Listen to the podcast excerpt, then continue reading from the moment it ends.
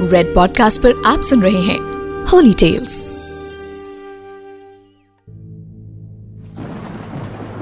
मां काली यानी देवी का सबसे भयंकर रूप। मां काली की प्रतिमा को तो आप सभी ने देखा होगा, जिसमें शिवजी मां के चरणों में लेटे दिखाई देते हैं। मां काली भगवती दुर्गा की ही 10 महाविद्याओं में से एक हैं। मां के इस भयंकर रूप की उत्पत्ति राक्षसों का नाश करने के लिए हुई थी। मां का यह रूप इस कदर भयंकर है जिससे स्वयं काल को भी डर लगता है, और जब मां इस रूप में आई तो उनके गुस्से पर काबू पाना बिल्कुल नामुमकिन हो गया था। कोई भी उनके क्रोध को रोक नहीं पा रहा था। संसार की समस्त शक्तियां मिलकर भी उनके क्रोध पर काबू नहीं पा सकती थीं। पर आप सोच रहे होंगे कि फिर क्या शिवजी पर भी मां ने प्रहार किया जो महादेव उनके चरणों के नीचे आए? क्या है ये कहानी, आज आपको सुनाता हूं। मैं हूं हिमांशु शर्मा और रेड पॉडकास्ट के होली टेल्स में आज मैं आपको बताऊंगा कि क्यों मां काली की हर प्रतिमा में उनके चरणों के नीचे महादेव दिखाए जाते हैं। तो आइए शुरू करते हैं।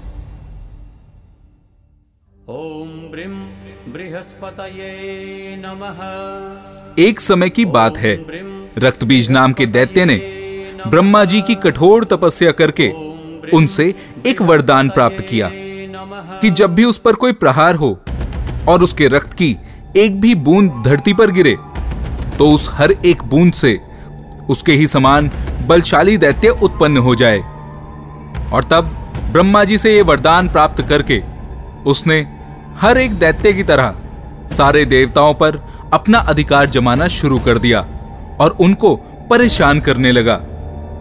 इस शक्ति के प्रयोग से वो निर्दोषों को सताने लगा और अपनी मनमानी करने लगा।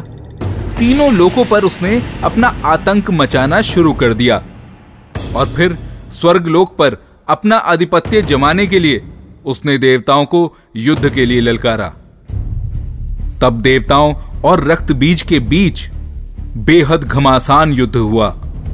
देवताओं ने अपनी पूरी शक्ति लगा दी कि वो किसी तरह से रक्तबीज को पराजित कर सकें, लेकिन वरदान के कारण जब भी रक्तबीज के शरीर से खून की एक बूंद भी धरती पर गिरती तो देखते ही देखते सैकड़ों की संख्या में उसी के समान राक्षस पैदा हो जाते। ऐसे में रक्तबीज को हराना नामुमकिन हो गया था। ये देख सभी देवता परेशान हो गए और वे सीधे भगवान ब्रह्मा के पास पहुंचे।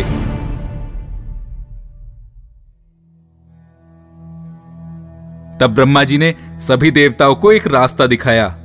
उन्होंने रक्तबीज की मृत्यु का भेद बताया कि ये दुष्ट केवल एक स्त्री के द्वारा ही मारा जा सकता है, और ये कार्य भगवान शिव यानी महादेव के अलावा और कोई नहीं कर सकता। तब ब्रह्मा जी और विष्णु जी के साथ सभी देवतागण भगवान शिव के धाम कैलाश पर्वत पहुंचे और उन्हें दैत्य रक्तबीज के विषय में बताया। उन सभी की प्रार्थना को स्वीकार करके भगवान शिव ने मां पार्वती की ओर देखा और उनसे कहा, हे कल्याणी, जगत के हित के लिए और दुष्ट रक्तबीज के वध के लिए मैं तुमसे प्रार्थना करता हूं।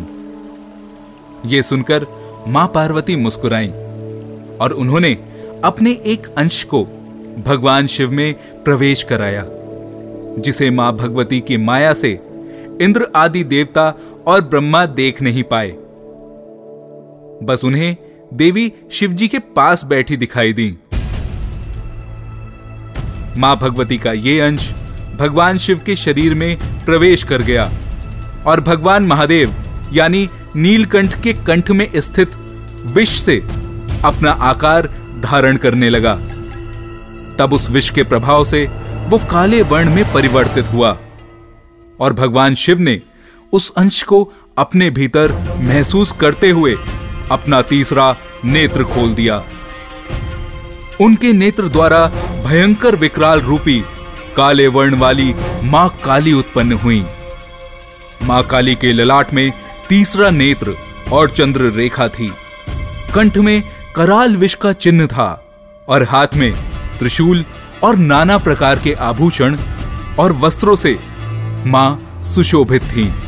माँ काली के भयंकर और विशाल रूप को देखकर देवता और सभी सिद्ध लोग इधर उधर भागने लगे।